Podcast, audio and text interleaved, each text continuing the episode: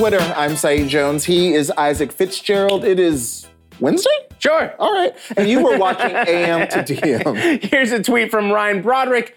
A former Netflix creative director just raised one point six million dollars for a startup that sells straight edge water in tall boy cans, and their tagline is, nothing's better than water at murdering your thirst. Literally, dehydration is better at murdering your thirst. Anyway, here's a reaction to this news from Jessica Valenti. Imagine masculinity so fragile, you need to buy tough water. You gotta get that. You got water for men. Yeah, you gotta get hydrated in that uh, tough way. You gotta put ooh, skulls on it. Uh, yeah, you, this is water. Yeah, uh, feel, chug, chug it, chug it, chug it, chug it. Yeah, you feel. Oh yeah, bro. Suck it, bro. Yeah, bro. You Suck feeling that water, it, bro? Yeah, bro. Loving it, loving it. Here's the thing, man. It's crazy. Literally on the can. Obviously, you can see all these skulls. There's like literally like a mission statement that's like, water shouldn't just be for yoga moms. It's called liquid death. Water is literally liquid life. Mm-hmm. Like, it is such a mixed-up idea. That's and the fact that they are getting one point six million dollars mm-hmm. in funding for it, yeah. I just, I want to be clear, like, capitalism, we watch it all the time. It always is kind of co-opting mm-hmm. subcultures. It is co-opting things. This creative director comes back from, like, a kind of a metal background. He's like, this is right. for straight-edge straight kids. Edge. This is for kids that want to go to the shows and don't want to drink, which is great. But you know no, what? I'm pretty fine. sure sobriety is great. Like, cool. Yeah, supply free water at those shows. I'm pretty sure most places do. Also, one of the people backing this financially is Biz Stone, one of the co-founders of Twitter. So there's just like a lot going on here. Go figure. I mean, my thing is, it, it, this is uh, twofold. Mm. One, this is, uh, well, actually threefold. One, it's just obnoxious, like just on base. It's just obnoxious and annoying. It feels like we're being trolled by capitalism and reality. Two, it's like, how are you going to gender natural resources? Mm, mm, mm, I look forward mm. to, you know, straight acting oxygen. Mm. So like what? It's just so dumb. And then three, um, you know, that it's profitable. So that, so that obnoxious misogyny mm. is profitable. Feels like, you know, just the way to sum this I up. feel like you just described capitalism, my friend. I think you really just, you oh, nailed it. So there is. Oh, and happy these, Pride Month. Oh, my God. Like, they're going to give it out at Pride Parades, aren't they? It's really hot. Oh, oh my no. God. I know. It It'll is, be like, murder it, girl. There, you murdered that thirst, honey. Listen, I'm not above putting skulls on things, but this just feels ridiculous. And I saw it on the timeline. A lot of people dunking on it yesterday, but there is this other part of it too, right? And to that point, I want to get this tweet from you, Saeed. People in Flint, Michigan look directly at camera. Right. You don't need Isaac and Saeed Jones to tell you that there are so, we're married now, that there are so many different ways we could use one point six million dollars, mm-hmm. right? And we also know, we hear, hear again and again that women, black women in particular with startups, always are ignored by angel mm-hmm. investors and don't get this. So just like mm-hmm. one point six million dollars for water, just it, it feels like a slap in the face to yeah. them, but also obviously to communities that actually do need water. Because that's the thing. If you want to start a movement, if you want to be punk, if you want to get out there, like, help build your community up. Like, if this, I won't lie, if this was like a start, like one kid with five dollars started trying to get fresh water to people or something, that'd be more interesting. But this is somebody that obviously has wealthy, wealthy friends starting a crazy company and getting a crazy amount of money for it. I hate you all. Anyway, let's take it to the timeline. What other products would you like to see get toughened up? Uh, I'd like a, I don't know, a tougher constitution. Mm. Let's let's toughen up democracy. Want some skulls on let's, it? Let's, let's, let's put some spikes on checks and balances, mm. bro. All mm. right, let us know using the hashtag masculinity so fragile. It My sure God. is. Oh. Well, listen, here's a tweet that we saw yesterday from the Texas Tribune. New cell phone footage from the now infamous traffic stop of Sandra Bland shows her perspective when a Texas state trooper points a taser at her and yells, "I will light you up." Mm. Chief investigative reporter for Investigative Network, Brian Collister, who surfaced this crucial video footage, joins us now. Good morning, Brian. Morning, guys. All right. So um, how did you feel, frankly, when you first saw this video yourself? I was stunned. Uh, I think everyone who's seen it has been stunned. It's uh, we'd only seen the dash cam video, which was from a distance. It was a little grainy and shadowy. And, uh, you know, this in- interaction between them was so intense. You know, he literally sticks the taser in her face and says, "I'm going to light you up." So when I saw this video, it was as though you were seeing that confrontation in that very moment through Sandra Bland's eyes. Yeah, and what else did we see? Because the video is thirty sec- thirty-eight seconds long. There's, of course, that moment. But what else could you garner from it? Well, what you see is the trooper and, and his face and his movements and his reactions. And the family says, the attorney for the family says, this completely blows out of the water his excuse, which he's had from day one, his defense, which was, I was in fear for my safety. He literally said, uh, I didn't know if she had a weapon in her hand. I didn't know what she was going to do. I was in fear for my life, essentially. And the video, according to the family and a lot of people who've seen it, goes, that guy was not in fear for his life. He was giving her the what for, and she had had enough, and it exploded into this confrontation. And she's holding a phone in his face. He knows what's in her hand. So it very much uh, has upset a lot of people who say he wasn't in fear for his safety. You can tell that. He knew what was in her hand. He knew exactly what he was doing. Um, when I found out about the story yesterday, of course, my heart broke into a million pieces again. Um, and then I was like, okay, let's think pragmatically. Where is the state trooper? And what do we know also about the people who, because remember, she was in her cell. So it's not just him. Do we know about the other people who were involved in this case? Like, are they still charged with policing a community? So the way we were able to get this video was because the civil federal lawsuit the family had filed against the trooper and the state uh, was settled. And then, of course, the criminal charges against the trooper. There was a plea deal, and uh, he essentially agreed not to be a peace officer anymore. And he's vanished. Can't find the guy. He is completely underground. I've tried to look for him. Um, they basically have wiped him clean, and who knows where the guy is at this point. Um, but the key thing to remember is that civil federal lawsuit. Not only had the attorney and the family not seen this video when I discovered it, I just thought it was a, a, a unique perspective on what happened. So I went to them for comment, and they said, where in the world did you get this video? I said, you mean you didn't get it in the discovery where the lawyers give evidence back and forth in a case? They said, no.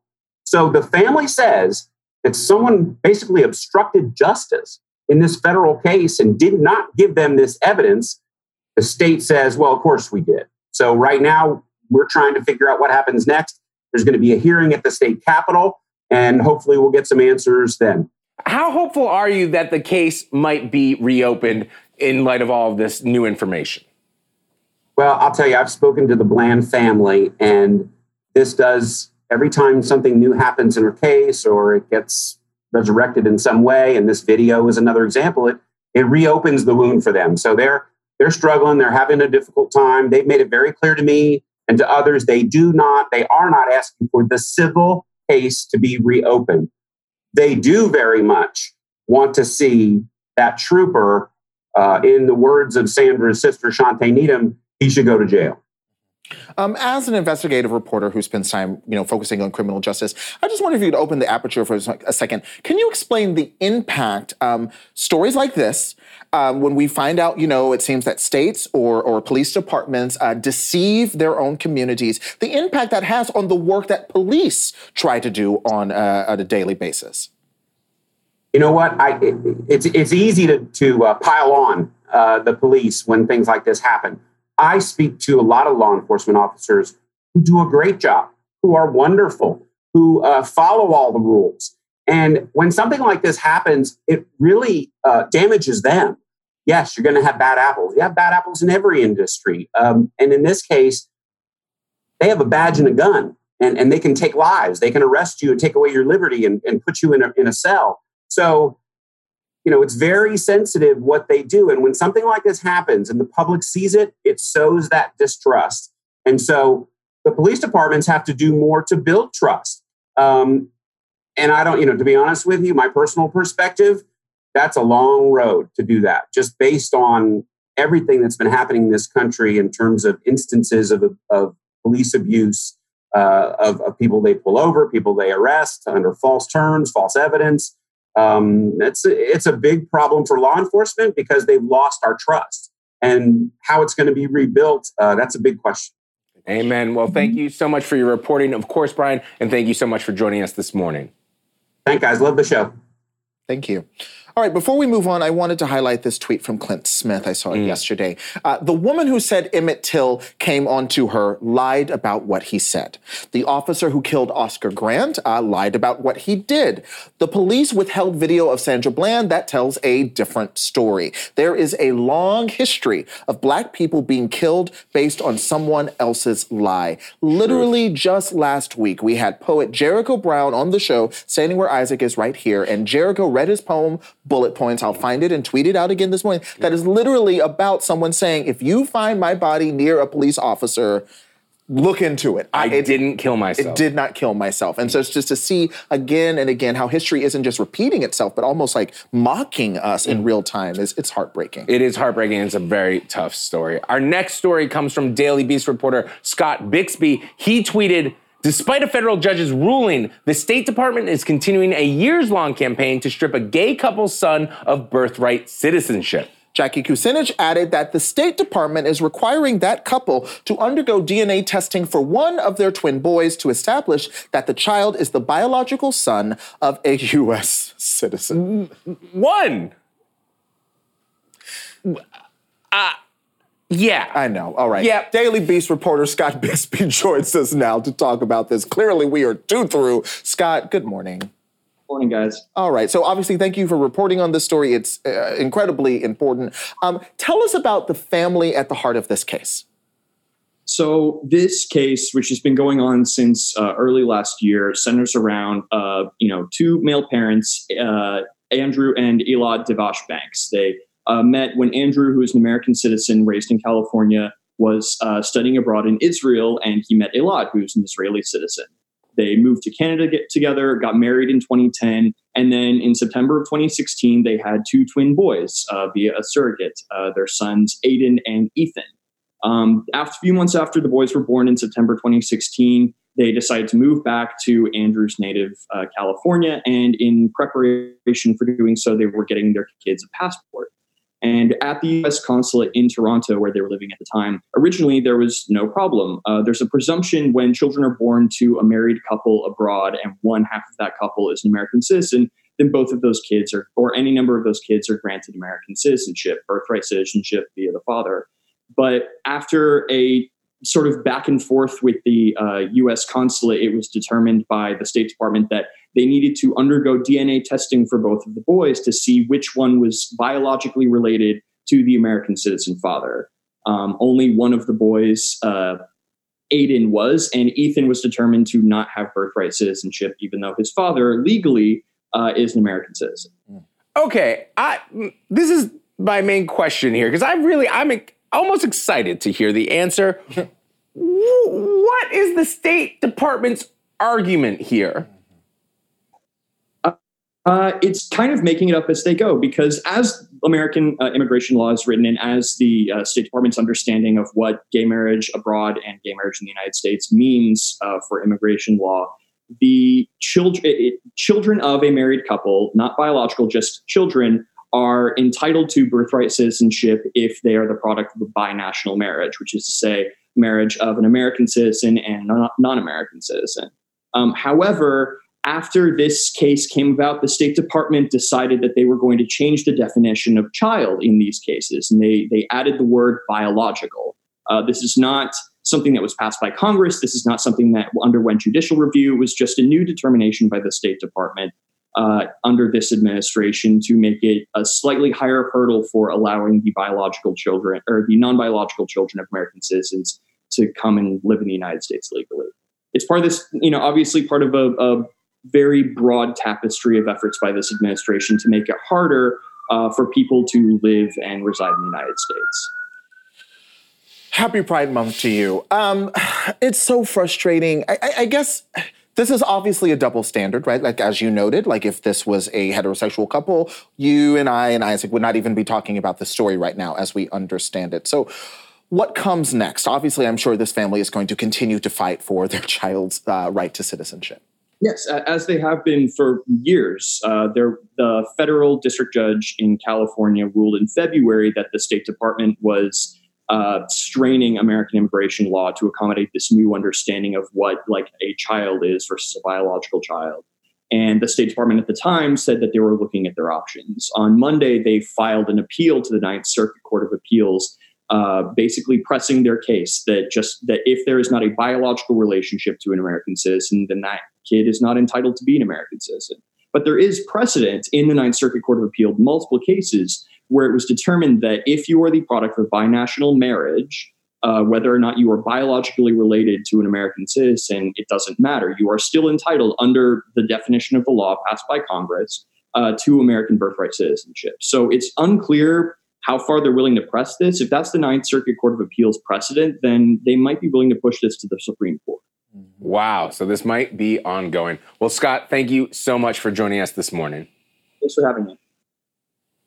I am overwhelmed. I just, I can't, I keep thinking of uh, gay Republicans in particular during the twenty sixteen mm-hmm. election who really seized upon Trump and him waving holding flag, that rainbow, rainbow flag, flag yeah. past comments and just like, he's a champion and where are you now? I would never forgive you.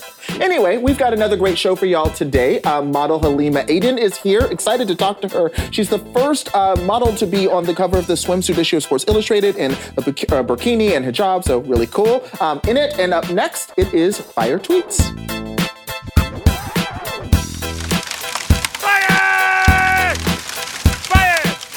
Welcome back. We need fire tweets because I just... You're right, I set things on fire. Is, I mean, another day, another dollar. We're going to need some of that liquid death to put it all out. Just get some, some right. Kyle oh, water up in here. Water for bros. Oh, get Sorry. out of here. All right. Kyle water. Kyle, Kyle, bros are called Kyle. It's a fact. Is I don't make the thing? rules. Yeah, man. I most they were called Todd. Kyle, Kyle, man, Kyle's the kind of guy who's got that monster truck hat on. He's drinking Monster Energy drink, loves Four Loko. Yeah, man. All right, not going to argue. All right, our first fire tweet comes from Jim. um, sorry that I'm making fun of your name as I'm about to read your tweet, Jim. You did nothing. It's not your fault. Okay, here's you tweeted, uh, reasons Pikachu should be able to drink beer. One, it would be dope. Two, what are you, Pikachu's mom? Is this, is this an ongoing debate? I don't know. I don't think it's an ongoing b- debate. Here's what's okay. going on. Detective Pikachu. Yeah, I'm excited. In, I'm excited, too. Yep. In that movie, I think he has a caffeine addiction. So I think there's a lot oh, of talk. He was drinking a lot of coffee. He's, like, drinking all the coffee. Uh-huh. And I think some people were like, they should have just gone the whole, like, you kind of know what it's referencing anyways. Yeah, like a drunk detective. Just go all the way in on it. Drunk Pikachu would be pretty cute. I'm just saying, he's already it got those appley happen. cheeks, but it, it was like oh, that's all funny. bright. It might happen. All right. It could happen. Sorry. Our producer, Rebecca Bisdale, tweeted, farting in public with headphones in is such a risky move. And I just got to say, if you don't follow Bisdale, you should, because it's real. Follow it, her on Twitter, but clearly don't walk behind her. Uh, I was just gonna say it's it's it's insights like this. She's really dropping knowledge every day. Oh well. Uh, you were talking about if iPods would just turn. Yeah, if AirPods, like if you fart so loud, the AirPod goes pause. I'm just saying, I think you got a million dollar. If that, if the water can get funded, you could too, my friend. Oh my gosh, oh my goodness. Okay, our next tweet comes from Jay Sachi. You tweeted, friend, hey, I'm outside. Me, all right, I'm coming out now. Also me. yep, yep, yep, yep, yep. Mm-hmm, mm-hmm, mm-hmm. Are you are you one of those people that's oh, like, okay, absolutely. I'm like two blocks away? Absolutely. Yeah. you, need to, you need to like, I'm ten minutes out. I'm five minutes out. I'm on your block, Saeed. I'm at your door. Where are you? And then you'll be ten minutes late. I'm like, still conditioning my hair. All right. Oh, yeah, Iconic, you tweeted, wife, I'm going into labor. Husband, when? Wife, now. Husband sets plate of nachos down. Jesus Christ, Karen, I just made these. we were, man, husbands, I, get your shit together. True. Be more supportive. That's Put true. the nachos down. Prince Harry, we're looking at you. He was, he's, he, it's, he seems like he's doing well so far. seems like he's doing well so far, but you know, it's very touch and go these days. Anyway, ready for Tweet of the Day. Let's do it. It comes from Alex. Alex, you tweeted, one of my biggest faults is that when I ask someone their name, I forget to listen to what their name is. Uh, it's th- me. Yeah. Found my burner account. Trapo. I think you gotta like re-ask a few times. This is the thing. Mm. I will always forget it. Like I've I've read up on like tips and tricks and try to trick your friend into doing it. That's, I mean, that's a that's a good move. See, I'm from the South. Well, I it's fine. I'll just say I just you know that's I often say like, hey pumpkin. hey, sweetie, hey, honey. Because what happens is, particularly in New York, people are so kind of delighted and thrown that I've, you know, said, like, called them honey pie or whatever, that they don't realize that Saeed has never said my name. I'm just waiting for one of your pumpkins to just be like, what's my name? All right, coming up, Saeed, we'll be talking with BuzzFeed News director Sarah Yassine and with supermodel Halima Aden. I'm so excited for that conversation. But up next, we are going live from the district. I just caught the squash. That name was very fun. Butternut. Okay.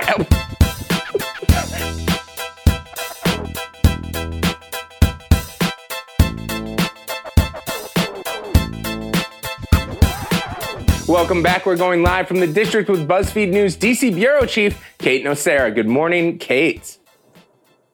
Good morning. Hey, sis.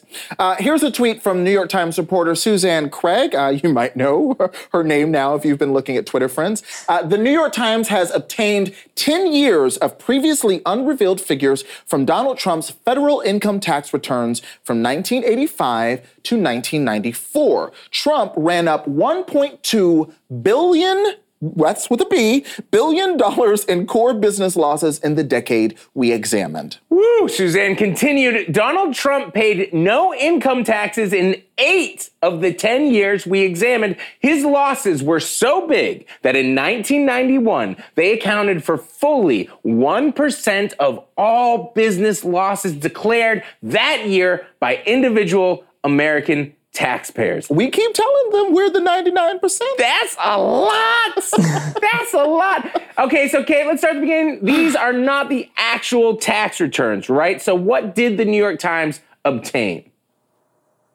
They uh, they obtained essentially summaries from the I R S via, quote unquote, a, a person who was legally involved who who would who would know, right?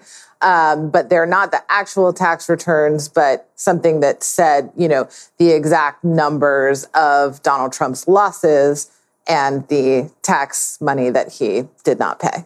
Okay. Wow. Okay, so um, the New York Times, and I believe it was also Suzanne Craig who d- reported on uh, Trump's taxes back in October of last year. That was a huge story as well. Yeah. How is the story different? What are we learning now?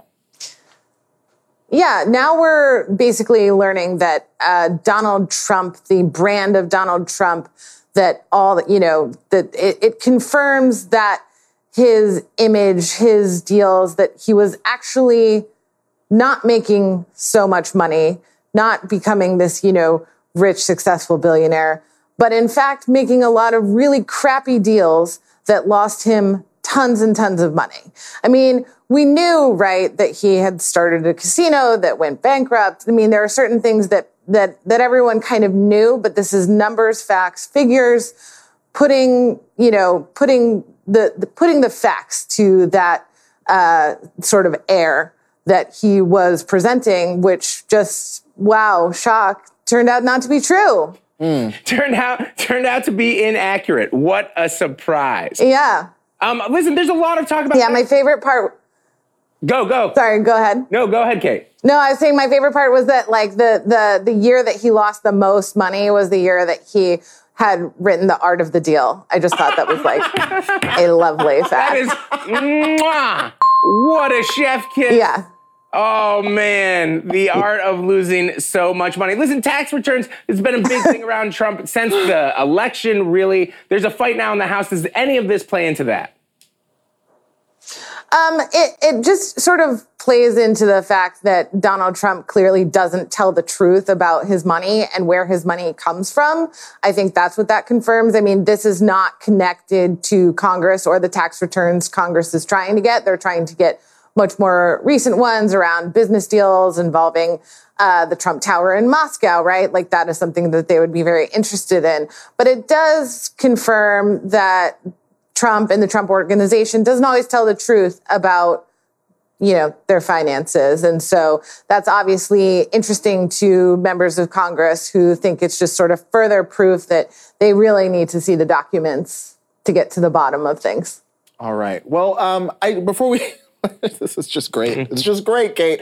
Um, I did want to ask you one last question. Yeah. We just saw some breaking news um, from the Washington Post. Uh, the White House has asserted mm-hmm. executive privilege over the Mueller report. Uh, so briefly, obviously, right. This has happened. But uh, what's going on there? What's this mean? Yeah, so uh, right now the House Judiciary Committee is voting to hold Attorney General Bill Barr in contempt of Congress for not turning over the full unredacted Mueller report to Congress.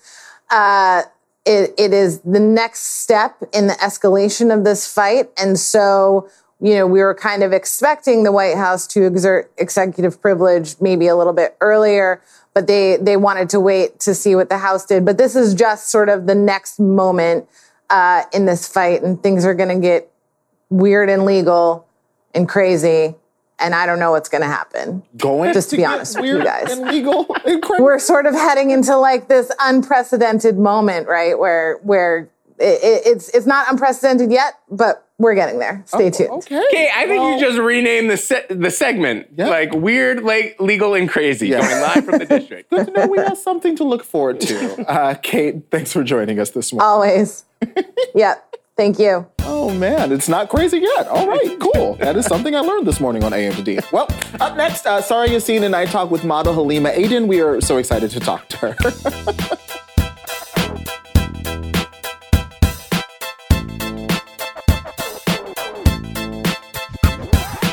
Hello, my queens. I'm here with Sorry Yassine, BuzzFeed News' Global Director of News Curation, and A M to D M's Woman Crush Wednesday, who has just made history as the first model to pose in the Sports Illustrated swimsuit issue wearing a bikini and hijab, Halima Aden. Hello! Hello! Hello! How are you? Good. Fabulous. Okay. I love it. I love it. um, hello. Hello. Um, so, Gabrielle Union tweeted, "Today's Woman Crush Wednesday is Halima Aden, who just made history as the first model to wear a hijab and burkini in Sports Illustrated. She was born in the Kakuma ref- refugee camp in Kenya, mm-hmm. and since moving to the States, she's been a leader for women, showing that beauty can come in many forms. So the reception from celebrities and yeah. Twitter has been really incredible. What's been the reaction from your community?" My community is head over the moon, head over the heels, head over everything, because it's Sports Illustrated, one of the most iconic fashion magazines, and it's just for a girl to wear a hijab and burkini and still be comfortable, confident, standing right alongside women who feel beautiful, wearing a bikini. It just sends the right message, and girls are celebrating like there's no tomorrow. I love it. Well, someone else who tweeted about you. Oh, yes, read me these Twitter, yes. That's exactly what we do here. Um, was Representative Ilhan Omar, and she said, "As my fellow Minnesotan and Somali refugee, I'm so proud of you for working to get here and to propel the conversation forward." What do you think the next big steps are for diversity in fashion? I think, again, just doing the unexpected. Mm-hmm. Here's a great example. S I is shattering perceptions, you know, having models of all different ages, all different backgrounds. You know, today they launched three beautiful women on their cover, including Tyra, who's a good example of model turned mogul. So again, just championing women of all different backgrounds to be their absolute best and starting the conversation. There's so many people who've never even heard of what a burkini is mm-hmm. that because of today will know. So I think we're headed in the right direction, and I'm so excited to see what the next five years is gonna be like. So the, you're a really big role model for a lot of young Muslims. How does that feel? Incredible. I have. I feel like I have thousands of little baby sisters, and and you know what? I'm so. Um, they inspire me so much to do my best, to take a leap of faith, to try new things, and they really are my number one motivator. So I'm so excited that they have. that I have so many little sisters. Mm-hmm. Um, something I think is so great about this particular swimsuit issue is that it has a lot of trailblazers, as you noted, and icons like Tyra and, and different body types and, yeah. and people from different cultural experiences. Listen, most of us are not fashion models. Alas, alas, I don't think it's in my future. I'm gonna be on the cover you never of, know. of the, the swimsuit issue. um, so for people who, you know, don't have that experience as models in high fashion, can you talk about what it meant to kind of have that kind of photo shoot experience surrounded by that diversity, like what it feels like on the job? Well, for me, never say never, because okay. I will tell you, three years ago, there was n- not even three years, less than three years ago, I'm, mm-hmm. I became the first hijab-wearing model. Mm-hmm. So kind of like you, I was like, there's no one who wears a hijab, there, you know, so I never even thought that that was a possibility. Okay. And today, look at us, we're here. Mm-hmm. So I would say, um, what was the question? That is possible. Oh, that is possible. Yeah. That is possible. Yeah, I love it. I love it. And also, can you talk, I mean, you know, Tyra Banks, you know, of course, made history in the nineties being on the cover, and now she's back thirteen years later. What was it like when you found out you were going to be in the same issue as her? my stomach like literally was like, oh, because it's Tyra Banks. That's how, when I found out I was going to be a model, I, I watched religiously. I okay. watched two cycles of America's Next Top Model, and I okay. was like, okay, Tyra said smile. Okay. She said smile with your eyes. She said more emotion. She said bend, bend it this way. So in a way, I have uh-huh. her to like think as like my first fashion coach, because that's I how I was like prepped for my first ever photo shoot. I love it so much. So good. Yeah. So it's Ramadan, mm. yes. A K A not even water season. I'm sorry, girl. Mm. No. I can't relate. Stand in solidarity. So I wanted to ask you, what is it like to do your job during Ramadan? Mm. And have you ever had to fast during a big fashion show? Actually, yes. Yeah. So for me, I'm so blessed that people are so respectful and they accommodate me very well. So they're super sweet. And even like nail polish, because you know you can't pray with nail polish on. Okay. So the stylists understand and they do like the fake ones, take it off quick, go mm. run and pray. So for me, it actually has not been difficult at all. It's cool. It's really good. Easy, easy peasy. Oh, that's amazing. That's awesome. So one of my favorite traditions is uh, Blackout Eid on Twitter. And last yes. year you participated. Yes. So do you have your Eid outfit ready? I will say I plan on wearing Halima by Madanisa, my newest uh, turban launch. So that's going to be the head. And depending on which tur- turban I pick, okay. that's going to talk. That's going to define what I, I wear. Like okay. So another thing we really love at BuzzFeed, as you know, is memes. Yes. So, so do you have any favorite Ramadan memes? I have, okay, the date jokes are really, really funny because as you know, during Ramadan, a lot of us Muslims eat um, dates. So all those date, date memes are really, really funny. I love it. I love Pretty it. good. Well, Halima, you're an absolute delight. You're glowing. I feel like everyone in the studio is, is happier and a more hopeful mood. Well, I love BuzzFeed, so it's nice to be back. Well, we love you. We love you. Um, of course, guys, you can see Halima in Sports Illustrated swimsuit issue. It is out today, so get it. I love it. it. Celebrate it. it. This is so great. And up next, Isaac is going to be talking about how Google wants to change online shopping. It's a little crazy. Thank you, Halima. Thank you.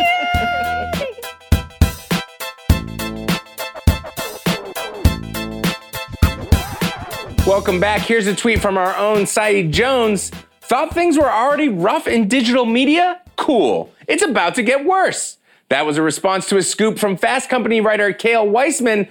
Google may be about to kill affiliate marketing links. Kale joins me now to talk about this story. Good morning, Kale.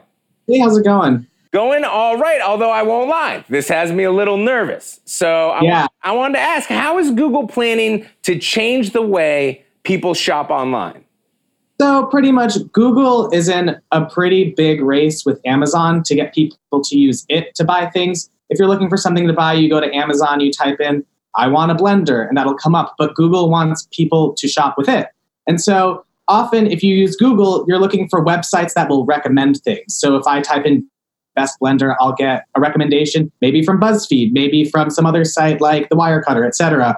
But now, what they're see, they seem to be doing or experimenting with is instead of linking to those, they just sort of take the content and say, this was rated highly by this company, and then let you know that they're highly rated, but check out on the Google search with, you know, with, with their own specific vendors. And that sounds like a small change, but it's actually a pretty big change, specifically for us people who work in media and other people who who uh, try to, you know, have their entire businesses based on recommending and selling products online. Yeah, and we've seen this a little bit with how Google, you can search something now, and it used to be you'd kick, click through to like read about it, and Google kind of grabs some text. But for those yeah. that don't know, what is an affiliate link, and how would eliminating them be so, da- why would eliminating them be so damaging for the digital media? Yeah, so pretty much affiliate links are one of the rare few ways that media companies like like BuzzFeed, New York Times, New York Mag, anywhere, that they're making non-digital advertising revenue. And I know that sounds really boring, but it's also interesting if you look into the nuts and bolts of it. But pretty much a lot of a lot of people write about what their the best products are or what they recommend, and they include a little link to Amazon or another seller. And every time a reader clicks on that link and then buys it, the the recommender, the person who wrote that recommendation, gets a little bit of a kickback. And that's one way that media companies, publishers, and other, you know, other people are lo- online are making some real revenue to to stay afloat as as, you know, the headwinds of advertising change. And so what makes the the Google thing much scarier is that people who write this content, who are writing these recommendations, these guides that people rely on, the Google is taking that content, but not le- giving them the links that would give them the kickback, if that makes any sense. No, that makes a lot of sense. And like you said, I think is pretty scary. Um, and it would also affect other uh, cert- like uh, industries as well. Here's a tweet from Maris Kreisman. This cannot be good for book coverage, specifically. So I just like wanted to ask, like, I, I was a books editor here at BuzzFeed. I used to make recommendations. Then you would have affiliate links. How would this change the way books are covered? And how could this affect other industries?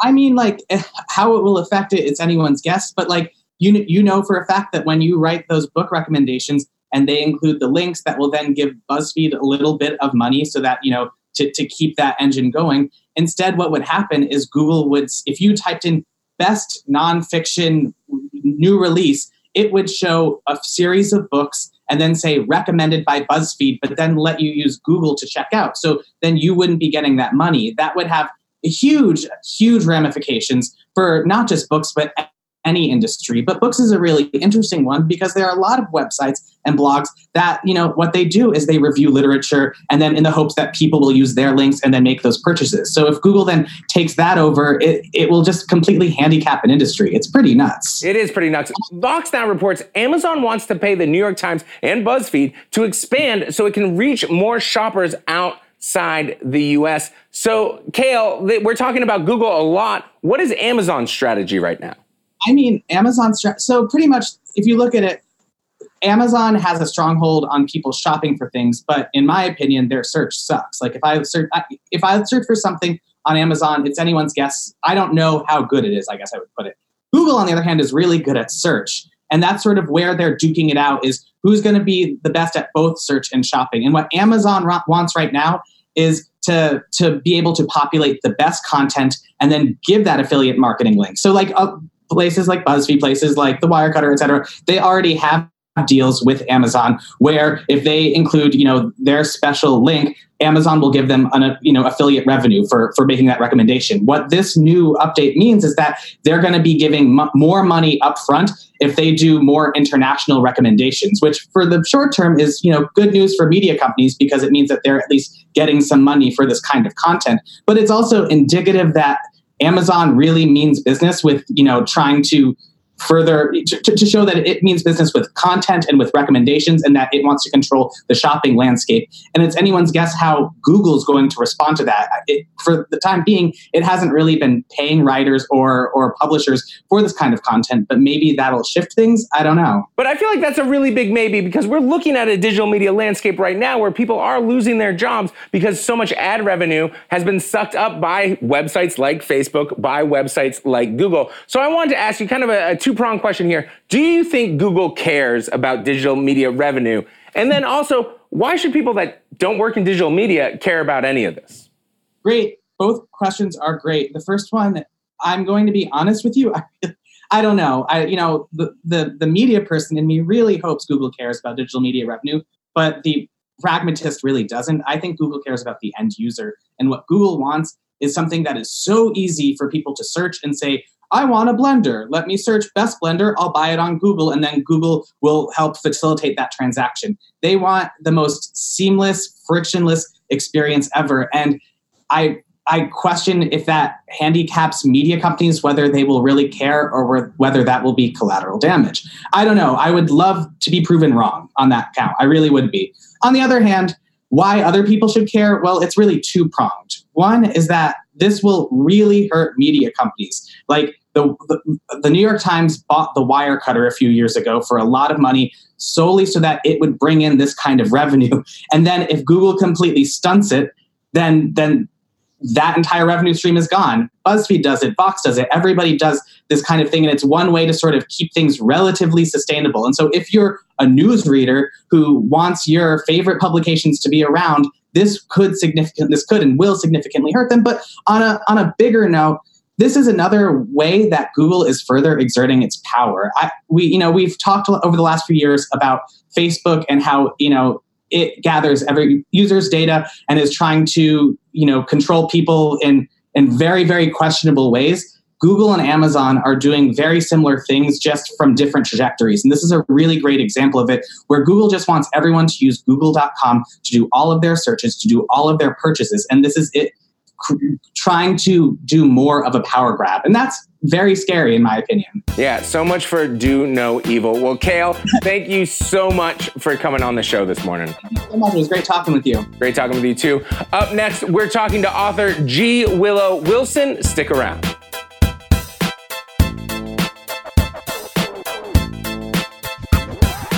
Welcome back. I'm Ariana Rebellini, BuzzFeed Books editor. Here's a tweet from Zachary. Just finished G. Willow Wilson's book, The Bird King. What a beautiful, lush, layered story full of living characters marked by their depth. Absolutely majestic work. Cannot recommend it highly enough. G. Willow Wilson joins me now. Hi, Willow. Hi, good morning. Thanks for having me. Thank you so much for calling in and joining us. Um, your book, The Bird King, is the BuzzFeed Book Club May pick, and members are so excited about it. Um, can you tell us about it? So The Bird King is a historical fantasy set in fifteenth century Spain. It's about two friends, Fatima and Hassan, who are living in the beautiful palace of the Alhambra in Granada, Spain, which at that point is the very last city of the once great empire of Al-Andalus uh, in what we now call Spain. And everybody at this point knows that it's kind of the end. The Inquisition is coming. It's only a matter of time before the Sultan will be forced to accept terms of surrender from King Ferdinand and Queen Isabella. And so Fatima and Hassan are kind of faced with a choice. Do they stay or do they make a run for it? And the book follows their journey as they kind of try to find their way to freedom, to a place where they will be uh, kind of accepted for who they are and where they can protect one another. And uh, they meet a cast of very colorful characters, both real and imaginary, along the way. Now, so you wrote a little essay for us about how the book was made, and you mentioned how you have these two halves of yourself, kind of Islam and the West, and how they're in constant conflict. What was it like returning to a time and writing about when that divide might not have been as harsh? You know, in some ways, it was really cathartic to write a book set during this time period where the boundary between what we think of today as quote unquote Islam and quote unquote the West was quite fluid. And in fact, there was a lot of cultural exchange. Uh, one of the sort of greatest golden ages of Islamic thought and art and philosophy occurred Uh, in Muslim Spain, in, in sort of this golden age of Al-Andalus. And so to go back to this time period where those choices were not quite as clear, where those conflicts did not quite exist yet, they were starting to exist, they didn't quite exist, um, it was really, really fascinating to me. And to sort of live, at least in, you know, in my mind, in, in kind of this uh, world, especially when I was in the research phase, learning about the ways in which European culture and Muslim culture kind of influenced each other during this time period, uh, it, it was fascinating, especially because I think even for those of us who are interested in history, this is not a time period that gets talked about a lot. And uh, so it, it was just absolutely fascinating. And, um, it, you know, it's it's something that I'm glad I had the opportunity to do. Yeah, I mean, it's fascinating to read. And you've also written many comics, graphic novels, including the Miz Marvel comic um, about a Muslim teenager, Kamala Khan. So what was mm-hmm. it like writing the first, uh, you know, Muslim character to headline a Marvel comic book? It was quite an experience. You know, when Sana Amanat, the editor and co-creator, first called me up and said, we want to do this project and we'd love it if you would come on board and write it, I had to kind of do a double take and say, are, are you sure? Are you sure? You know, it, it's, it's going to be so controversial. We're going to have targets painted on our backs. Um, but, you know, when a, a company like Marvel comes to you with an opportunity like this, how can you possibly say no? And, you know, when, when Sana and I started out with this book, I think both of our expectations for it were quite modest. We thought if we could get to one year, twelve issues, that that would be really something. You know, that would be two trade paperbacks. And we'd say, well, we gave it our best shot. And then we would all go back to doing what we had been doing before. Um, so when the book absolutely took off and was so embraced by fans, and there were cosplayers after the very first issue, uh, and the first trade paperback was on the New York Times bestseller list for graphic books, it was just an absolute phenomenon. It, it was like being there uh, when lightning strikes the bottle. It's it's that lightning in a bottle moment, and uh, you know, the right character, the right team, the right fan base, the right time, the right place, and that so rarely happens that it was just, will always remain one of the coolest things that I've ever done and been a part of. It's so wonderful. Um, what is one difference between writing comics and novels that you didn't maybe expect? You know, I've always thought that writing comics requires a lot more technical skill than I think most people realize. We're used to thinking of comics as being kind of a disposable medium. Uh, you know, you get one issue every month. Most of the time they end up probably shoved behind your toilet or, you know, in your recycle bin. Or there's this sense that they kind of capture the zeitgeist and, uh, you know, that they're magazines. And so we kind of treat them like magazines.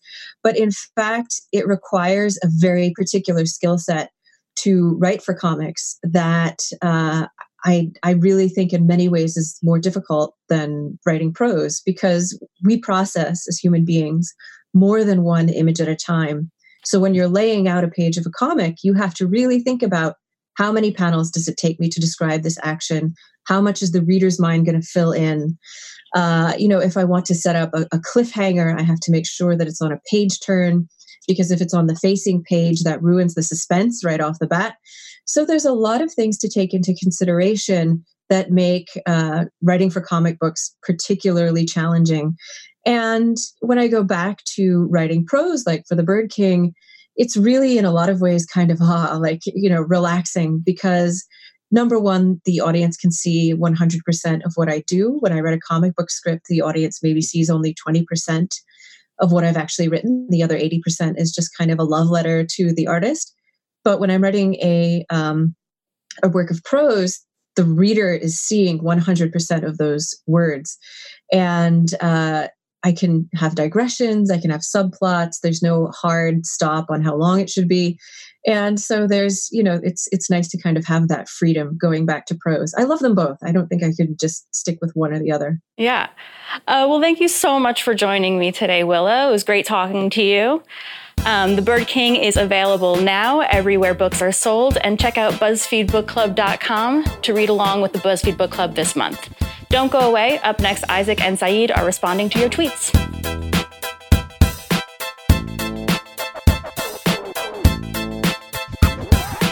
Welcome back. Princess Leia, you tweeted, I'm so glad Halima Aden has been treated well by the industry and her religious beliefs have been respected while she works. Legend. Icon. She's so great. Um, before we did this show, something I just never understood is when you would see people doing, you know, T V or, or film, and they would talk about like the energy of another person. Mm. I was like, whatever, like this sounds. Like, but doing it, I think you will agree. You, it, it is something you feel, and we feel this with Ener- our friends. Like, energy's real. Life. And she just has that glow, and you're just like, oh my god, you know, just immediate. Before she said a word, you can feel her warmth and her enthusiasm. So it's wonderful to see that that's being returned to her, you know, in her experience as a model. Absolutely. I, the word that came to my mind was shine. Yes. There was just so much yeah, shine so there. Happy. It she was also so had wonderful. Fabulous pants. I don't know if you could see them. We were trying to figure out ways she could like put her feet up. Anyway, that's, that really is really one cool. thing about this setup that's really tough. You know, sometimes you lose the shoes and the pants. Yeah, sometimes we're naked back here. That's not true. Okay, we wanted to know uh, what you think the next product you want to see get toughened up. I said prostate exam. But I had to murder that prostate. Toughen up. Be put, a some man. Skulls, put some skulls, skulls on the gloves. Spikes. Uh, Rachel Hey Girlfield tweeted, what if we uh, t- uh, toughened up the marketing on tampons? Will insecure men buy them for their girlfriends? Wow. A good idea. Oh, yeah. What? Like, literally, what could be more metal yeah. than, than a woman's period? That Five is tough as fuck. one thousand percent. I'd be like, you damn right I'm buying these it tampons. Is, it That's is badass. She's a bad motherfucker. Absolutely. Can't believe it's happening again. I like your idea there, too, though. That I like also it. The guys that are like, oh no, what, what, what, what, who am I supposed to? Yeah, it's, it's like ridiculous. It's so. Oh my god. Oh uh, man. Anyways. Gay marketing. Yeah. All right. And if you haven't heard yet, though, this is really big news, and we're so excited. BuzzFeed News A M to D M taps Alex Berg and Zach Stafford as new hosts. That Yay! Announcement went out yesterday. Clap it up, clap it up. Booyaka, booyaka, booyaka, booyaka, booyaka. Very exciting. This is really big for me and Saeed because, listen, we love this show. We really, really care about it, and part of, like, being able to take this next step in our careers was knowing who would be coming in to host. And these two people are so wonderful. Their D N A. Alex helped launch yeah, this show. Absolutely. Zach definitely speaks to the show's ideals. Mm-hmm. These two people are, are living embodiments of what this show is all about. Yeah, for the first year of the show, um, Alex was, you know, the line producer, which means she was the person in our ear now. Now it's our wonderful uh, line producer, uh, Emily. Uh, but, you know, she's very much at the heart of this. And, of course, Zach has been on the show many times and has been doing wonderful work at, at Grindr and Into and now The Advocate. And so I'm excited to welcome them back to the family yeah. in different ways. It's going to stay awesome. It's going to stay gay as hell. It's going to be awesome. It's true. Right in time for Pride Month. I love that. All right. Well, thank you to all of our guests this morning. Great conversations. Sara Yassin, Ariana Rebellini, Kate Nacera, Brian Collister, Scott Bixby, Kale Weisman, and G. Willow Wilson, and Halima Aden. Thank you all for joining us. What a wonderful show. We will be back here tomorrow morning at ten a.m. Have a great rest of your day. Murder those prostates.